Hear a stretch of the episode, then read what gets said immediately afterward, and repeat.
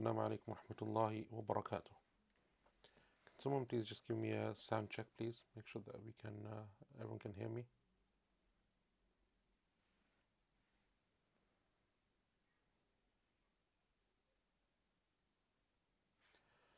طيب بسم الله الرحمن الرحيم الحمد لله رب العالمين اللهم صل وسلم وبارك على نبينا محمد وعلى آله وصحبه أجمعين أما بعد Uh, welcome to another class with uh, QP and inshallah ta'ala. Today we're going to continue with our tafsir of Surah Al-Sharh and we're on verse number 4. So last week we did the tafsir of verses 2 and 3. And as we're, uh, as we're still saying from the beginning of this surah, that Allah subhanahu wa ta'ala in this surah is uh, honoring our Prophet sallallahu alaihi wasallam, speaking about some of the blessings and some of the bounties that He has bestowed upon him sallallahu alaihi wasallam. And from them is that Allah subhanahu wa ta'ala expanded for him his chest as we took a couple of weeks ago, as we mentioned in the beginning of this surah. And then Allah subhanahu wa ta'ala in the verses that we took last week in verses 2 and 3, Allah Azza wa mentions another blessing, another dimension to those blessings that Allah Azza wa bestowed upon him. And this time it is that Allah subhanahu wa ta'ala removed from him a burden. And that burden, uh, the uh, as Allah Azza wa says, وَوَضَعْنَا عَنْكَ وِزْرَكَ that word wizr, according to the majority of the scholars of tafsir, is uh, the word wizr means sin, right? Or it means some type of sin. But what it exactly refers to and how we understand that is something which we discussed at length last week and the differences that you find amongst the scholars. So some of them said, for example, that it is something that took place before before Islam, meaning in the time of Jahiliyyah.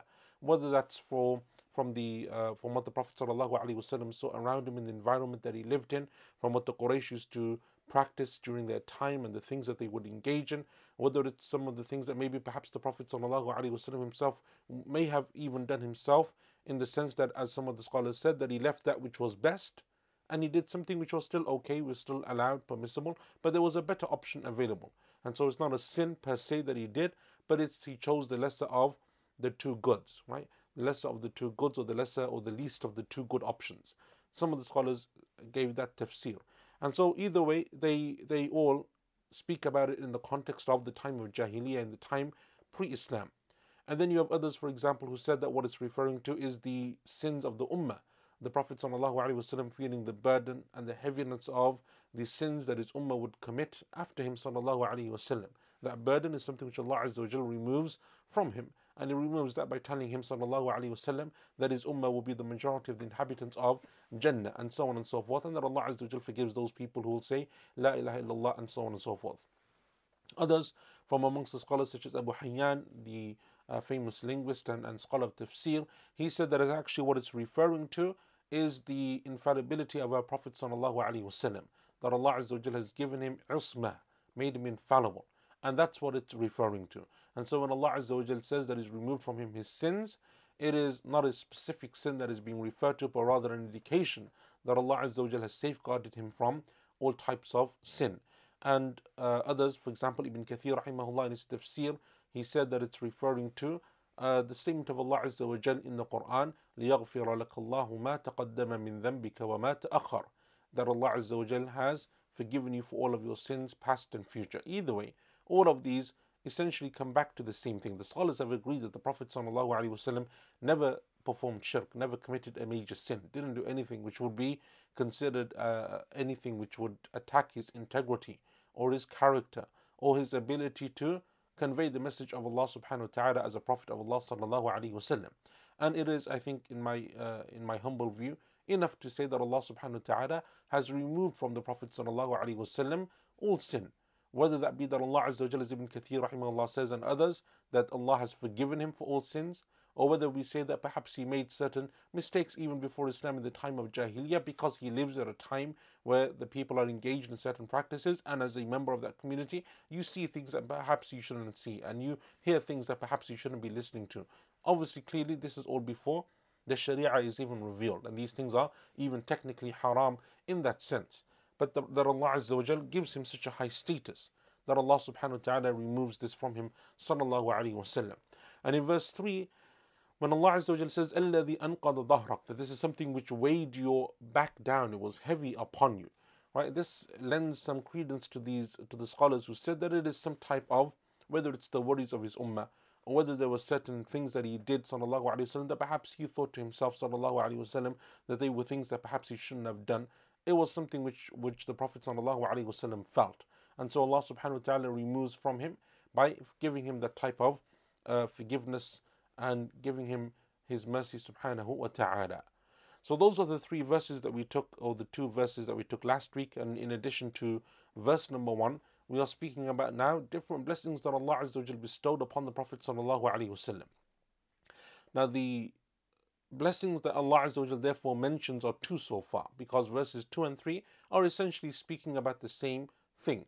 So Allah Azza begins by mentioning the expansion of the chest, right? And that is a literal expansion, as we mentioned, as some of the scholars mention, whether it's Jibreel alayhi salam coming at the time of the Prophet wasallam's childhood, or whether later on on the night journey, when the Prophet wasallam goes on that night journey and Jibreel salam comes once again and cleanses his heart, or whether it's the spiritual type of expansion of the chest of receiving iman and guidance and knowledge and so on and so forth. That's the first blessing that Allah mentions. The second blessing being the blessing of what Allah Azza mentioned in the verses that we discussed last week of removal of sin. The third blessing, therefore, that we're going to continue with today, the one that is mentioned in verse number 4, is the statement of Allah subhanahu wa ta'ala, أعوذ بالله من الشيطان الرجيم ورفعنا لك ذكرك and raise your reputation high. Raise your reputation high. In um, Mufti Taqi's uh, translation, he says, We raised high your name. And Muhsin Khan says, raised high your fame. And Sahih International says, raised high for you your repute. Uh, I want you to tell me, please, if someone can and type in chat in the chat box and, and let me know what you think the difference is between these four translations. Is there a difference between saying that we raised your name high, or your fame high, or your reputation high, or raised for you your repute? Is there a difference in this in terms of, of the translation? What do we think? Is there a difference in in what those translators have chosen? Because remember what we said before, in the sense that each and every single one of these translations is a type of tafsir, right? Clearly, those scholars and those translators have gone through certain books of tafsir and they have decided upon a certain one, right? Do we think that there is a difference between them? Or are they essentially the same? And if we say essentially that they are the same as some of you are now saying, that you think that they're more or less the same, then what does it mean? That we raised for you your name high. Because there are two ways that you can raise someone name someone's name high, right? One is a literal sense and one is not so literal. The literal sense is in the sense of you literally esteem someone's name. You raise up their actual name, literally you raise that name and you give it a heightened uh, sense of respect and so on. Right? So, for example, the name of our Prophet wasallam, Muhammad wasallam, that is the name that amongst all of the Muslims has respect, right? It has earned respect. That is the raising of the mention. And we will mention this also, uh, how some of the scholars of tafsir discuss that. And others from amongst them, or if you go the other way, another way of raising someone's mention or their name, right? And remember the word dhikr uh, literally means remembrance, right? It literally means your mention. Another way of doing that is is is uh, less literally and more perhaps metaphorically, or even if you like uh, internally, and that is that we you raise someone high in terms of their reputation. That reputation doesn't necessarily mean their name, right? You raise someone, you esteem them in status. That's not necessarily to do with their specific name. That it's the name that you're always referring to. It's what that feels in your heart and so on right? And so, which one of those two are we referring to, or does Allah Azza wa refer to in this particular surah? What do the scholars of tafsir say? Um, so, verse number four, Imam al Tabari, rahimahullah ta'ala, he chooses the position that it means that we have raised your name high or your mention high, O Muhammad sallallahu alayhi wasallam, meaning that Allah Azza wa is not mentioned except that you are mentioned alongside him meaning that Allah Azza wa is not mentioned except that you, O Muhammad sallallahu alaihi wasallam, are mentioned alongside him. Meaning what? Meaning La ilaha illallah Muhammadur Rasulullah. In order for a person to accept Islam, it is a statement that has to be made. And he takes this from the statement of a number of the scholars of tafsir. Uh, and they have similar statements. And from, for example, the statement of Mujahid rahimahullah in his tafsir and his commentary of this verse, he says that, I, that you are not mentioned, or Allah Azza wa is saying to him in this verse that I am not mentioned, meaning Allah, except that you, O Muhammad sallallahu alayhi wasallam, will be mentioned alongside me. And that is where you say, Ashhadu an la ilaha illallah wa ashhadu anna Muhammadan Rasulullah. And Qatada, rahimahullah ta'ala, says something similar That even though we begin with worship of Allah Azza wa Jal, the secondary thing, right, it is coupled with the belief in the messengership of our Prophet sallallahu alaihi wasallam. So the worship of Allah Azza wa Jal is found in La ilaha illallah. The messengership of our Prophet sallallahu alaihi wasallam is in Muhammadur Rasulullah. And another statement of Qatada rahimahullah ta'ala, he said, وَرَفَعْنَا لَكَ ذِكْرَكَ We have raised your name high in this life and in the next. In, in the next. So there is not a person who makes the shahada, nor a khatib who gives a sermon or a lecture, nor someone who prays, except that he will bring your name alongside the name of Allah subhanahu wa ta'ala. Because as we know, if you're making the adhan, you're going to say, Ashadu an la ilaha illallah, Ashadu anna Muhammad Rasulullah. If you're praying, you're going to say it in your tashahud, right? Ashadu an la ilaha illallah, Ashadu Muhammad Rasulullah. And if you're a khatib, most likely at some point you're going to uh, make some indication or some uh, mention of the name of Allah Azza wa in the name of the Prophet sallallahu alaihi wasallam, praising Allah and sending salat upon the Prophet wasallam, or perhaps even saying the shahada. Uh, and all of this, as you know, is something very common amongst the scholars of of, of, of hadith and scholars uh, generally, uh, more generically anyway. And they use this, uh, there is a narration that some of the scholars use this uh, in terms of sp- supporting this this particular tafsir. And it is a statement or it is a narration of Abu Sa'id al Khudri radiallahu anh that is attributed to the Prophet sallallahu alaihi wasallam that the angel Jibreel alayhi salam came to our Prophet sallallahu alaihi wasallam and he said to him, My Lord and your Lord has asked us, meaning both me, Jibreel, and you, O Muhammad sallallahu alaihi wasallam, how have I raised your name high? And so the Prophet sallallahu alaihi wasallam replied, Allah knows best. So Jibreel said, Allah Azza wa said that if I am mentioned, you will be mentioned alongside me.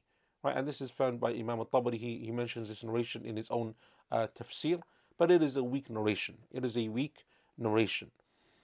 And Imam uh, Ibn Hajar, rahimahullah ta'ala, he mentions that there are uh, that there is not uh, a authentic hadith with regards to this meaning that is collected amongst uh, like an authentic narration that is mentioned with this particular wording that the Prophet ﷺ or that Allah Azza said this in a hadith, or the Prophet ﷺ said this in a hadith, that the meaning of وَرَفَعْنَا لَكَ ذِكْرَكَ is that if Allah's name is mentioned, that you will be mentioned alongside me. That is not a, an authentic narration of the Prophet ﷺ. But despite it being not a, an authentic narration of the Prophet ﷺ, doesn't in any way diminish, right? Doesn't in any way diminish its uh, its usage in actually in, in, in many many forms.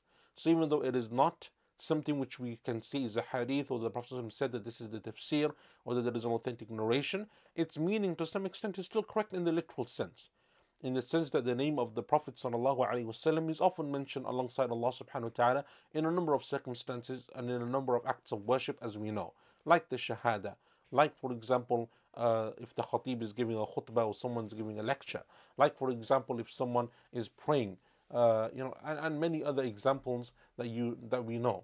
And so the name of Allah Azza wa Jal and the name of the Prophet Sallallahu Alaihi Wasallam is often mentioned together. And no doubt that that is one of the ways in which the name of Allah subhanahu wa ta'ala, or the name rather of the Prophet Sallallahu Alaihi Wasallam has been raised. Right? And Muhammad is a name now, as we know, that is so common amongst uh, you know amongst the whole of the world, amongst Muslims and non-Muslims alike. And that is also part of raising the name of the Prophet Sallallahu Alaihi Wasallam right? It is something which is part of that. Even though amongst the Arabs the name Muhammad was not a common name. It wasn't one of the more common names that the Arabs had amongst them. And that's why you don't find in amongst the Quraysh many people with the name of Muhammad, if any, that you can come across before the Prophet ﷺ. It wasn't a common name that they had. And so therefore Allah Azza took a name that was fairly obscure, not very well known, and He made it subhanahu wa ta'ala uh, from the ways that He raised the mention of the Prophet ﷺ is that He raised him in that way that his name becomes well known. Right? And even if you go back to, for example, Victorian England and, and, and so on, you will find references where they refer to Muslims in, for example, the Indian subcontinent and so on, they refer to them as Muhammadans. right? and even before Victorian England. In English, you will often find them instead of saying Muslims because they weren't familiar with the vocabulary and, and the names and the correct usage, they would just simply call them Muhammadans, right? As follows of the Prophet sallallahu alaihi wasallam. And so that's something which uh, which is which is common.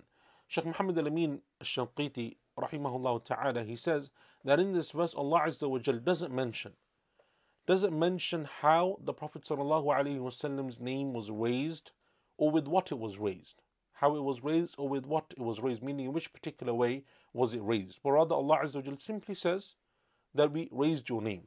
And said, and that can be therefore in both meanings, right? And this is a very important uh, methodology of tafsir that you will find many of the scholars of tafsir had, especially the, the later ones, Sheikh, uh, like people like Sheikh Muhammad al-Amin al-Shanqiti and Sheikh Abdul Rahman al-Sa'di and Sheikh al-Uthaymeen rahimahumullah and others, that when the verse allows you to take more than one meaning and those meanings are correct, then the verse should apply to all of those meanings rather than restricting it.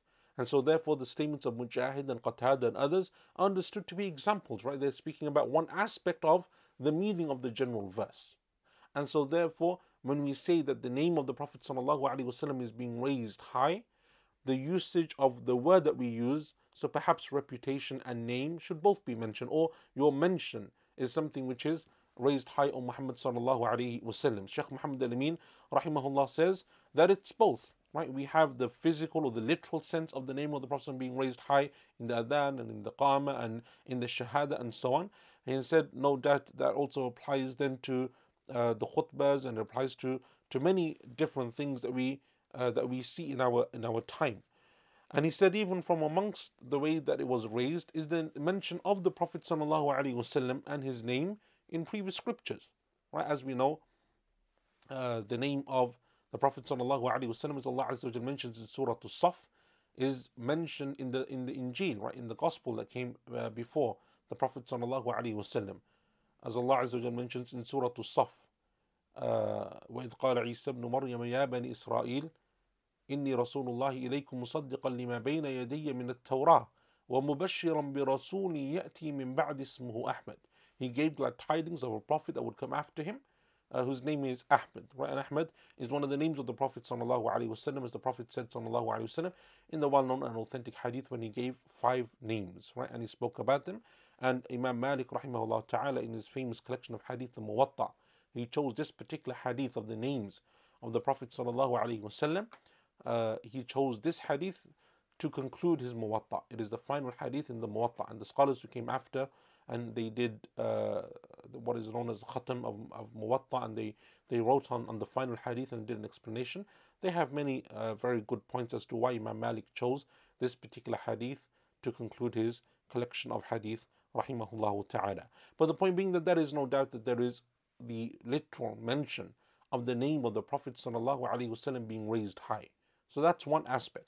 The second aspect that we also have then is the other aspect of the Prophet ﷺ's mention being high, and that is what is in the heart. Shaykh Abdul Rahman ibn Sa'di ta'ala mentions in his tafsir. He mentions the literal sense, but he says that there is another sense, and that is what you find in the hearts of people, and that is the love that they have for the Prophet ﷺ, and the respect that they have for the Prophet ﷺ, and the honor that they afford to the Prophet ﷺ, and frankly, many things that surround him. So part of that honor is that we honor his companions, we honor his wives, we honor his children, we honor his family, sallallahu alaihi wasallam. His companions are honored because of the fact that they are companions of the Prophet sallallahu alaihi wasallam. And so therefore that honor comes from the fact that they are associated with, linked with the Prophet sallallahu alaihi wasallam. That honor then and that love and that reverence that we have within our hearts is also from the ways in which Allah subhanahu wa ta'ala raised the mention of the Prophet sallallahu alaihi wasallam to the extent as we well know that there is probably really a Muslim across the world who has within them a sense of iman and a, a, a, level of belief within their hearts, except that the name of the Messenger of Allah sallallahu alaihi wasallam, when they know that it is referring to him, will inspire within them some love, some reverence, some respect within their heart, some honor for the Prophet sallallahu alaihi wasallam. And when the Prophet sallallahu alaihi wasallam is ever criticized or cursed or in any way belittled or humiliated by his enemies, then that causes also anger and upset in the hearts of the Muslims. That is also from the way in which we honor the Prophet ﷺ, a way in which Allah has raised high the mention of the Prophet ﷺ. So therefore it is a good tafsir to say that the in conclusion that the meaning of this verse and Allah knows best وَرَفَعْنَا لَكَ ذِكْرَكَ we have raised your mention high or we have made your mention rise, rise high or we have made high your mention that is referring to both strands the literal sense meaning the actual name of the Prophet ﷺ in the way that it is used and the fact that we even say sallallahu alaihi wasallam as a title of or as a form of respect and etiquette when mentioning his name alayhi salatu wasalam and then secondly also in the way that we have it within our hearts and the reverence and the love and the honor that is given to it in the hearts of the believers. And no doubt both of those are from the meanings of this verse, and Allah Azza wa Jal knows best. In verse number 5, then, so we've had these four uh, verses at the beginning of this surah in which Allah Azza wa Jal speaks about three different ways in which the Prophet ﷺ has showered upon uh, three different ways in which Allah Azza wa has showered upon our Prophet وسلم, these amazing blessings. Amazing blessings, major blessings that were given to him. وسلم. And then in verse number 5, Allah subhanahu wa ta'ala says, فَإِنَّ مَعَ الْعُسْرِ يُسْرًا And again, it's similar to Surah Al-Duha, which inshallah ta'ala when we come unto we will see that Allah Azza wa Jalla after mentioning and taking an oath by a number of things will say to the Prophet Sallallahu Alaihi Wasallam, how is it possible that Allah could disown you, that Allah could abandon you? And then Allah Azza wa Jalla goes on to explain this. Didn't Allah find you as an orphan and took you in and found you misguided and He guided you and found you poor and He gave you wealth and so on? Allah Azza wa Jalla is showing to the Prophet Sallallahu Alaihi Wasallam that it's not possible That Allah could abandon him, that Allah could forsake him, that Allah could leave him. And in this surah, Allah Azza wa after mentioning these amazing blessings upon the Prophet, وسلم, Allah Azza wa is also establishing another principle and both of those principles, the one in Surah Al Duha and the one here, and the one here obviously is about the issue of ease. That despite the hardships, despite the difficulties, despite the trials and the tribulations, that Allah Azza wa will never leave you without giving you a, a path and a way out. That Allah will always give you alongside that hardship ease, and the ease, in fact, will be greater than the hardship that you suffer. Both of those principles, even though they are primarily being mentioned in the context of the Prophet ﷺ, they apply to the believers in general. And that's important to remember. Allah Azza wa when He gives this to the Prophet ﷺ, and yes, it is specifically or it is primarily first and foremost being addressed to the Prophet ﷺ, the qa'idah that we deduce, right, the principle that we deduce from it is something which applies to the believers that come after the Prophet as well from the companions and from those who come after them. The companions in their time, it applies to them as well. So if you are a believer and you're someone who turns to Allah and worships Allah and makes dua to Allah and asks of Allah and trusts in Allah subhanahu wa ta'ala and fears Allah azza wa jalla and loves Allah subhanahu wa ta'ala and hopes for His reward, then it is not possible that Allah subhanahu wa ta'ala would forsake you and leave you and ignore you and not respond to you. It's not possible. Not possible because Allah Azza wa Jal has told us Himself that that is how He would respond. So to say that it's not then that it's something that He wouldn't do is to say that Allah Azza wa Jal is not truthful and we absolve Allah subhanahu wa ta'ala from such things. And so Allah Azza wa Jal when He says that if you do this then you will have such and such a result, then that is our Iman. And so, likewise, that principle, just as it applies to the Prophet, ﷺ, it applies to the believers who come after. This principle also Right? And as we go through it, inshallah ta'ala, we'll come back and speak about it again. But the principle, even though it is primarily being spoken about and addressed to the Prophet wasallam, it applies to all of the believers. فَإِنَّ مَعَ الْعُسْرِ يُسْرًا So truly where there is hardship, there is also ease. Truly where there is hardship, there is also ease. Mufti uh, Taqi in his uh, translation, he says, so undoubtedly, along with the hardship there is ease and Muhsin Khan, so verily with, with the hardship there is relief. And Sahih International, for indeed with hardship will be ease, right? Meaning relief. Uh, those are the, the translations that I have in front of me anyway. So therefore, Allah subhanahu wa ta'ala, when He says this, when He gives this principle, it just doesn't just apply to the Prophet, it applies to all of those people who follow the Prophet as well. Uh, Abdullah ibn al-Mubarak rahimahullah ta'ala, he has a book that is known as, as Zuhud, right? The book of abstinence, or the book of uh, being minimalistic, or however you want to translate as Zuhud.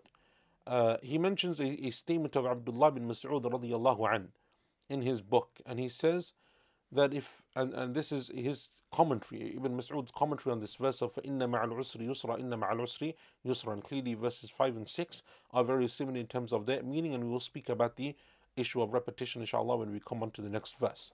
But he says that if hardship was to go into a small hole, then no doubt ease and relief would follow it as well. Meaning, wherever you find hardship, in whatever circumstance, no matter how difficult or how impossible it may seem for the believer, Allah subhanahu wa ta'ala always allows it to be followed by relief and by ease, irrespective of where it is and irrespective of how it is as well. Uh, similar to it is a statement of Al Hasan, rahimahullah ta'ala, as mentioned by Abdul Razak in his tafsir. And that is that, uh, and this is actually even uh, reported as being a statement of the Prophet sallallahu alaihi wasallam Uh, Al Hasan mentions it as being a prophet, a statement of the Prophet. Clearly, Al Hasan al Basri is not from the companions, is from the senior tabi'een. So there is a link missing in, in that chain of narration. But either way, he um, he says, rahimahullah ta'ala, in the tafsir of this verse, فَإِنَّ مَعَ الْأُسْرِ يُسْرًا He says that one day the Prophet ﷺ came out and he was happy and he was smiling and he said, There is no doubt that hardship cannot overco- overcome two eases. Hardship cannot overcome two eases.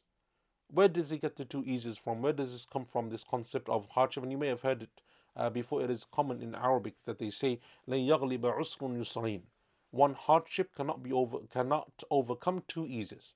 One hardship cannot overcome overpower two types of ease or two eases. It's taken from this narration that is attributed to the Prophet sallallahu alaihi wasallam. And, and we're going to come uh, to this point, and it's a bit of a linguistic point, but it's important so that we can understand, inshallah ta'ala, when we come to the end of verse number 6. And that is that they're essentially saying that in the repetition of verses 5 and 6, that the hardship is the same that is being referred to. Allah Azza wa repeats the same hardship, but the ease and the relief that is being referred to in verses 5 and 6 are two different types, and that's where they get the two eases can always overcome the one hardship. Right? And this is uh, uh mentioned by Abdul Razak in his tafsir and by others, uh, but it is also a weak narration. It is not an authentic narration to the Prophet sallallahu alaihi wasallam. And Imam al Bukhari, rahimahullah ta'ala, he mentions the same thing, but he mentions it uh, as a statement of, of Sufyan ibn Uyayna. Rather than a hadith, he mentions it at, as a um, as, as, a statement of Sufyan ibn Uyayna, rahimahullah, the famous scholar from the scholars of the Tba'u Tabi'in. And Sufyan ibn Uyayna, in his tafsir of this verse, he said that with hardship there will always come two eases. Right? And he said it is similar to the statement of Allah Azza wa Jalla in Surah At-Tawbah, هَلْ تَرَبَّصُونَ بِنَا إِلَّا إِحْدَى الْحُسْنَيَيْنِ Do you expect anything, O believers, except for one of the two goods? Meaning that either you will have victory in battle or you will have martyrdom. That's the context of the verse in Surah At-Tawbah. Right? So either way you get something, whether you get hard or whether you get victory on the battlefield or whether you die and you get martyrdom, either way it is good for you. And so he says it is similar to that, that Allah Azza wa Jalla is similarly saying that there is always a more ease and more relief than there is hardship. Ibn Hajar rahimahullah ta'ala in his commentary of uh, Sahih al-Bukhari and Fath al-Bari, he goes into some uh, detail concerning this particular narration. And he speaks about it because it's mentioned by Imam al-Bukhari and then he goes through the whole thing of whether it's actually a hadith or whether it's a statement of a companion or whether it's a statement of scholars who subsequently came after, after him. Uh, but one of the things to remember as a principle generally that sometimes the scholars of tafsir in particular, but even sometimes the scholars of hadith, as Imam al Bukhari does, and he doesn't mention it as a hadith, as he mentions it as, as a statement, but he mentions it in the context of a tafsir. One of the uh, principles or the methodologies of the scholars of tafsir, when it comes to using prophetic narrations, and even actually outside of this, even you will find this very common in the books of hadith, where you will find sometimes, or even in the books of aqidah, and sometimes, some, sometimes you will come across major scholars who use weak hadith, and you're thinking to yourself, why are they using weak hadith? Why don't they use authentic hadith? And the reason why they do this sometimes, not all the time, but sometimes, is because the principle that is being mentioned in the hadith is correct. Even though the wording as the narration as something which we attribute to the Prophet ﷺ is not correct. It is weak. So there's a problem with the chain. There's a problem with a narrator. There's a reason for its weakness and its defect. So we don't accept it as a hadith, as a statement of the Prophet ﷺ, nor do we attribute it to him because we don't have that in an authentic format. But the principle, the message, if you like, the uh, you know the the, the core uh, message that is being given, the meaning is correct, and it's something which is established in the Sharia, and that's why you will find this being mentioned. So even though yes, it's not a hadith of the Prophet ﷺ, why does Imam al-Bukhari mention it then in the Sahih? Why does for example, other scholars of tafsir and so on, why do they mention this as, as a statement? It's because the principle is still correct, right? And it's based on the principle of the Quran that Allah subhanahu wa ta'ala says that ease will always overcome hardship. Right? Ease will always come, overcome hardship. So Ibn Hajar rahimahullah ta'ala, he does a whole long uh, thing in his in his uh, Fath al-Bari as to whether this is a hadith, right, or whether it's a statement of a companion, or whether it's, for example, a, a narration that is mursal, meaning that the like the, the statement like the narration of Hassan al-Basri rahimahullah ta'ala, where the companion is missing in the chain, so it's something which the which a, a scholar of the Tabi'in has directly related from the Prophet even though they didn't meet them. And Ibn Hajar rahimahullah ta'ala comes to the conclusion that it's not a hadith. The hadith or the narrations that are, that are mentioned as it being a hadith of the Prophet wasallam is not authentic. He mentions uh, it being one of the uh, mentioned in the hadith of Jabir radiallahu anh. So other than the statement of Hassan, because the statement of Al-Hassan makes it a mursal hadith. But a hadith, meaning that there actually is a companion in the chain of narration, he mentions that there is a narration of Jabir radiallahu anh with exactly or more or less the same wording. But he says that this is something which is also a weak hadith. It is a weak hadith and is not authentic. But what he does say is more authentic is it being a statement of companions. So from amongst the companions, uh, it is said that this statement comes from is Ibn Abbas radiyallahu anhuma and Abdullah bin Mas'ud radiyallahu an. But the authentic narration that he mentions as the one that he finds um, as being authentic is it being a statement of Umar ibn Khattab radiyallahu an.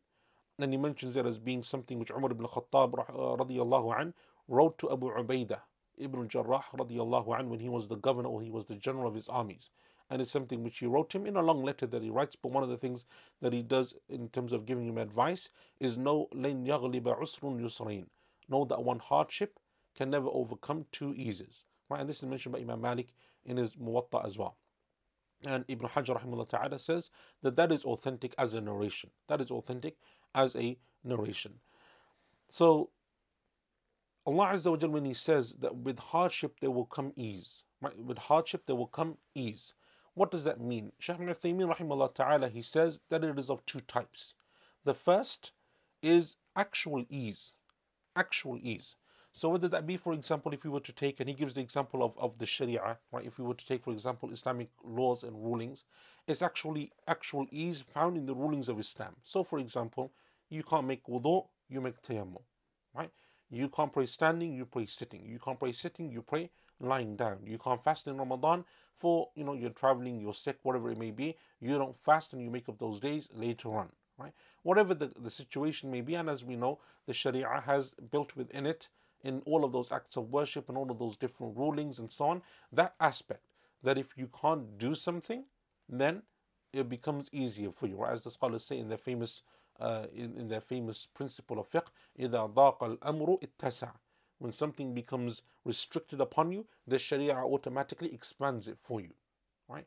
And and basically what that means is if you find yourself in a position where you're in a necessity or there's something which makes things difficult for you, then what it is is that it's open, right? It becomes open, it expands automatically. The Sharia has built within it that type of ease for people. That's one example. The second uh, part or the meaning of this is the spiritual side of ease and that is that Allah subhanahu wa ta'ala gives you patience.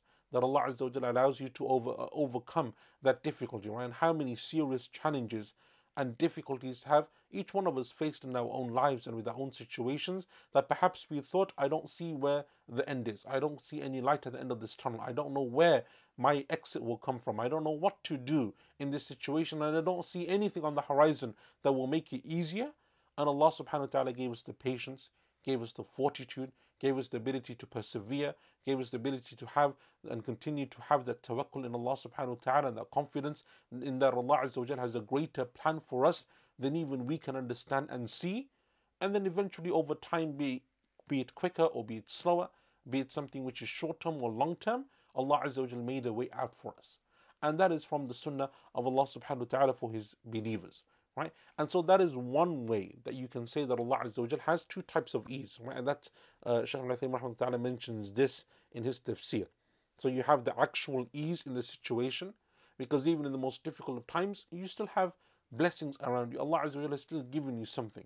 Someone may be, for example, uh, seriously ill, or even now at the time where we're in, in a pandemic and so on, where things are actually difficult for many people in many different ways. But at the same time, how many blessings has Allah Azza still bestowed and showered upon us individually, as families, in our communities? That is a blessing from Allah subhanahu wa ta'ala. And then you have the other meaning, and that is that within yourself, the fortitude to overcome those challenges, which can in and of itself be sometimes even a greater challenge than the physical, materialistic, uh, you know, outside world. What you feel within your heart can sometimes be the greater challenge than uh, the other way around. Allah Azza wa gives a person the ability to have sabr, gives the ability, uh, the person the ability to be able to find that path of guidance that Allah Azza wa gives them to, to have the tawfiq and the ability to discern right from wrong and halal from haram and doing things in a way that is pleasing to Allah subhanahu wa ta'ala. And that is an, uh, a very strong meaning. Right? That is also a very important meaning that the Sharia brings as well. And that's something which is extremely important, right? That's something which is extremely important. Sometimes we don't really think about that. We see a problem and we're looking for it, right? We're looking for the solution, we're looking for the relief, for the exit, for the ease. Where is it going to come from? Actually, even if Allah Azza wa doesn't give you ease in that way, because remember, for us, ease, and we will mention this as you know one of the other aspects that the scholars mention as how the two eases are, right? In the repetition of the two verses, one of the eases is in the dunya, the other one is in the akhirah. And that is that even though you may not, for example, have some, because some people die from the illness, they never overcome it. Some people, for example, if it's poverty, they may live through poverty until the end of their life. Their ease comes in the sense of their having that reward for the difficulty that they went through. Right? And overcoming that and having the sabr to deal with it, and that Allah Azza gives them a reward in its place. And that's something which is also amazing because remember, sometimes we're very short sighted in the way that we think about these aspects and we think about them only from a dunya perspective. Where's the ease? Where's the ease? Oh, this person didn't have ease, they lived their whole life like that and then they died. Right? As if that's the end for it. As if that's all there is. Whereas we know better than anyone else that that is actually not even the end. It is, if anything, the beginning of what is, inshallah, eternity, and for that person, inshallah, for the reward that, that Allah Azza has saved for them. And that's an important thing to remember and to keep grounding ourselves and to keep reminding ourselves and bringing us back, bringing ourselves back to that principle is something which is extremely important, right? And that is why this is, as we said, not just a principle for the Prophet wasallam, because the Prophet wasallam went through so many hardships, but Allah made things easy for him as well because the Sharia was revealed to him in stages. There were certain things that were still halal for the Muslims at a time when they had other issues to deal with and bigger problems that they were dealing with. And so the Sharia was revealed for them over stages, over time, in in bite-sized ways so that they could manage their situation and that was from the wisdom of Allah subhanahu wa ta'ala. But at the same time Allah Azza gave them all that fortitude, that iman, that sabr, that patience, that tawakkul in Allah subhanahu wa ta'ala to go through what the Prophet sallallahu and the companions radiallahu anhum went through. And it's the same for each and every single one of us. So long as you turn back to the path of Allah subhanahu wa ta'ala. And perhaps the meaning therefore for us anyway, or one of the contemplations that we can make on Allah Azza knows best, is just as Allah Azza reminds the Prophet ﷺ of these blessings that he gave to him at the beginning of this surah before giving him this principle that essentially speaks about difficulty and hardship and trial, then likewise one of the greatest ways that we can also bring ourselves to have patience and iman in Allah and trust in Allah subhanahu wa ta'ala when we go through similar challenges and difficulties and problems is that we also remember that same uh, the, that, that same principle that Allah begins the surah with and that is look at all of Allah subhanahu wa ta'ala's blessings upon you. Look at all of Allah Azza wa blessings upon you and what is given to you. And the greatest of those blessings, the ones that are mentioned first in this surah, are the greatest of those blessings. And that is the blessing of Islam and the blessing of guidance and Iman. And that is why Allah Azza wa begins with it, even before everything else. right? And all of them are related to spiritual religious issues. But look at how Allah begins with what is the greatest of them, and that is the knowledge of Iman and knowing Allah subhanahu wa ta'ala and worshipping Allah Azza wa That is the greatest ni'mah that Allah subhanahu wa ta'ala has given to you. And so long as you have that ni'mah, so long as Allah has given to you and afforded to you that blessing, then every other difficulty and hardship pales in, in, in significance when compared to that blessing of Allah subhanahu wa ta'ala. And that's why it's amazing where you find the stories of the companions who, even when some of them are given the opportunity to ask for something or demand something or take something, still they're looking at the akhirah because they know that's what's more important, right? Like the famous example of the servant of the Prophet sallallahu alaihi wasallam, Rabi'ah.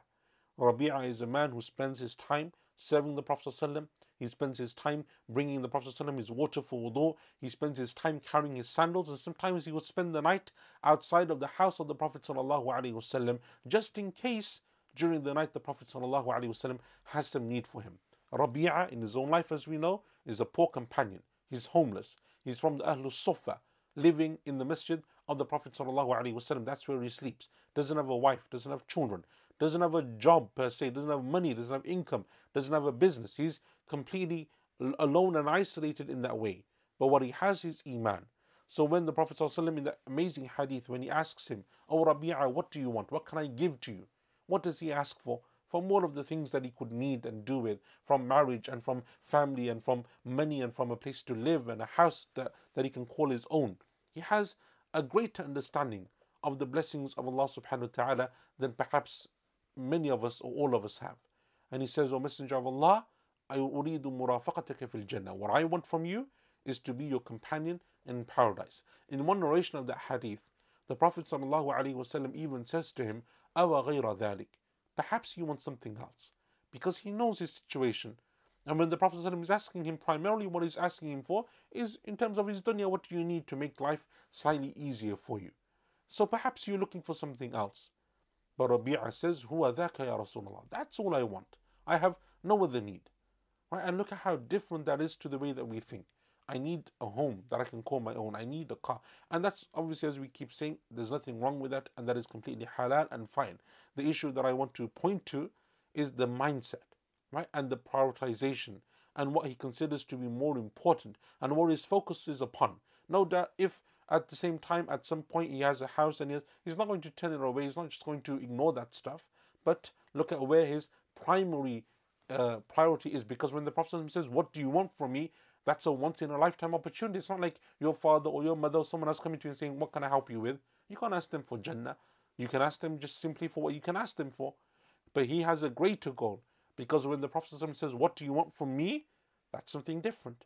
I want your intercession, O Messenger of Allah. I want to be your companion, your neighbor in Jannah. So then the Prophet says, as we know in that famous hadith, فَعِنِّي عَلَى نَفْسِكَ بِكَثْرَةِ السُّجُودِ so then help me by making sajda often, meaning by praying often. Right? And that's uh, an amazing hadith and it has many, many lessons. But the lesson that we can take from it here is the way that the companions radiallahu understood this. And that's why the understanding of even these verses in this context should always be understood in the context of Iman, right? In the context of the dunya is not the end, but there is another life that is eternal. And so, yes, even if your hardship is not overcome in this life, but Allah Azza wa Jal gave to you ease in this life in the sense that He gave you sabr and iman to be able to deal with it, even with its hardship and difficulty. Then the second ease will come, inshallah, in terms of the reward on Yawm al Qiyamah, in the Akhirah. And there is no doubt that there is a greater ease and a greater type of, uh, of ease than the one that is being given in the dunya. And Allah Azza wa Jal knows best. May Allah subhanahu wa ta'ala make that easy for all of us. In verse number 6, Allah subhanahu wa ta'ala then gives us repetition. Right? He repeats the verse. Inna ma'al usri yusra. Truly, where there is hardship, there is also ease. Uh, I just want to look at the translation to see if there is any uh, anything different that is mentioned in that translation. So with the first verse, the fa is fa inna, right? Fa inna in verse number five and it's often translated uh, from what I can see here by being so, right, or for. And that's because Allah Azza wa is saying as we mentioned, that if you have been given, O Muhammad sallallahu alaihi wasallam, all of these blessings from Allah subhanahu wa ta'ala, then what makes you think that Allah Azza wa will not make things easy for you, that He would allow you not to overcome your hardship and your difficulties? So, meaning therefore, right? Therefore, because of what has preceded, therefore, undoubtedly along with hardship there is ease. In verse number six, though, it is a repetition. So Mufti Taqi uh, says, undoubtedly along with the hardship there is ease. Muhsin Khan, verily with the hardship there is relief, and then in brackets there is one hardship with two reliefs. So no hardship, so one hardship cannot overcome two reliefs, right? And that's basically the. I think he's probably taken that from the uh, commentary of Imam al Bukhari in his Sahih, because Muhsin Khan often refers to Tafsir ibn Kathir on Sahih Bukhari and so on. Uh, Professor Abdel Haleem, truly where there is hardship, there is also ease, and Sahih International, indeed, with hardship, there will be ease. So there is a repetition here. Ibn Kathir rahimahullah ta'ala, he says that Allah Azza wa Jal repeats it here to uh, to highlight this issue or to uh, the repetition is to confirm, right? For ta'keed. It is to confirm uh, what has been mentioned, meaning the principle that indeed hardship, uh, inna ma'al usri yusra, with hardship there is ease. Indeed, with hardship there is ease. Al Imam al Shawkani, rahimahullah ta'ala, he says in his tafsir that this repetition is to repeat the promise of Allah subhanahu wa ta'ala. The repetition is to repeat and to affirm and to confirm the promise of Allah Azza wa. That is, the promise being that with hardship there will always be ease, that there will always be ease with the hardship. And then he mentions the difference of opinion that we will come on to later. And the difference of opinion, essentially, what it is, is whether uh, whether the ease that is being referred to here is the same, meaning if it is just the same repetition, meaning that Allah Azza is referring to the same hardship and the same ease twice. So, verse number five, hardship and ease. Verse number six is a repetition of exactly the same hardship and ease. Or whether the hardship is the same in both verses, but the ease is different. Right? And, that, that will come to uh, a slightly technical you know, point of Arabic uh, grammar and, and, language and eloquence, which we will come on to inshallah ta'ala uh, towards the end of this verse. Uh, but that's basically essentially what it's referring to. And so there is a difference of opinion.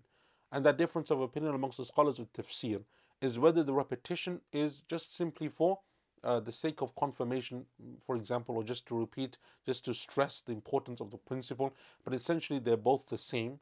Or the one that seems to be chosen by many of the scholars when they say that two eases will always overcome one hardship, and that is that they're referring to the two eases that are mentioned in verses 5 and 6, and that each one of them is different to the other one. Whereas other scholars said, no, they are exactly the same. So they all agree that the difficulty is one and the same in both verses 5 and 6. When Allah Azza wa says, فَإِنَّ مَعَ الْعُسْرِ and in verse 6, إِنَّ مَعَ الْعُسْرِ it is the same hardship that is being referred to. The hardship, the hardship. Whatever that may be, someone's sick, someone's sick, someone's poor, someone's poor, whatever it may be, it is the same thing that Allah is referring to. Whatever it is, and obviously, usr is any type of hardship, whatever it may be. But the yusr, yusra and yusra in verses 5 and 6 are not the same. They are two different ones. So we have those two different methodologies amongst the scholars of, of tafsir. Uh, the um, some of the scholars said that the reason why it's repeated is to show the importance, to stress the importance of the principle, and to to stress or to give it weight, right? To give it to give it weight and to give it importance. Ibn Qayyim rahimahullah ta'ala he says in his commentary and he speaks about the same uh, wording that we have, as we said, from some of the companions, and it's mentioned in some of the hadith, although they are weak in their narration, but its meaning is correct, and that is that one hardship cannot overcome two eases. He said, and that is because Allah Azza wa Jal has ordained that His mercy will always overcome His anger, and His forgiveness will always overcome His punishment, and His blessings will always overcome the trials and tribulations that you will find.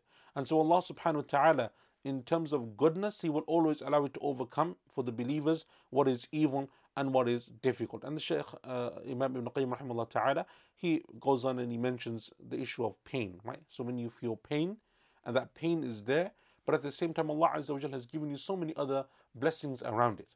and from those blessings is what is internally inside you and what is outside you, and so on and so forth. And then also in terms of the reward that a person finds in terms of that as well. Which is going to, inshallah, but I think we're going to leave this for next week now, and that is the principle that is being referred to, right? Why is there a difference of opinion amongst the scholars of tafsir? Whether it is the same verse, meaning that the ease is mentioned that is mentioned in repetition is exactly the same, or whether it is two different ones. That comes to a issue of Arabic grammar and language, but I think it will take us too long to go through it now. So inshallah ta'ala we will leave that for next week and inshallah I will instead take some of your questions before we uh, conclude. Um, also, if there's any questions about the, the poetry reading that we're going to do, inshallah ta'ala, that's beginning in about a couple of weeks, you can ask them as well if you have anything. But I think it's pretty clear. Alhamdulillah, I think a lot of you have you're on the group now uh, for that. If not, then inshallah ta'ala you can you can join that.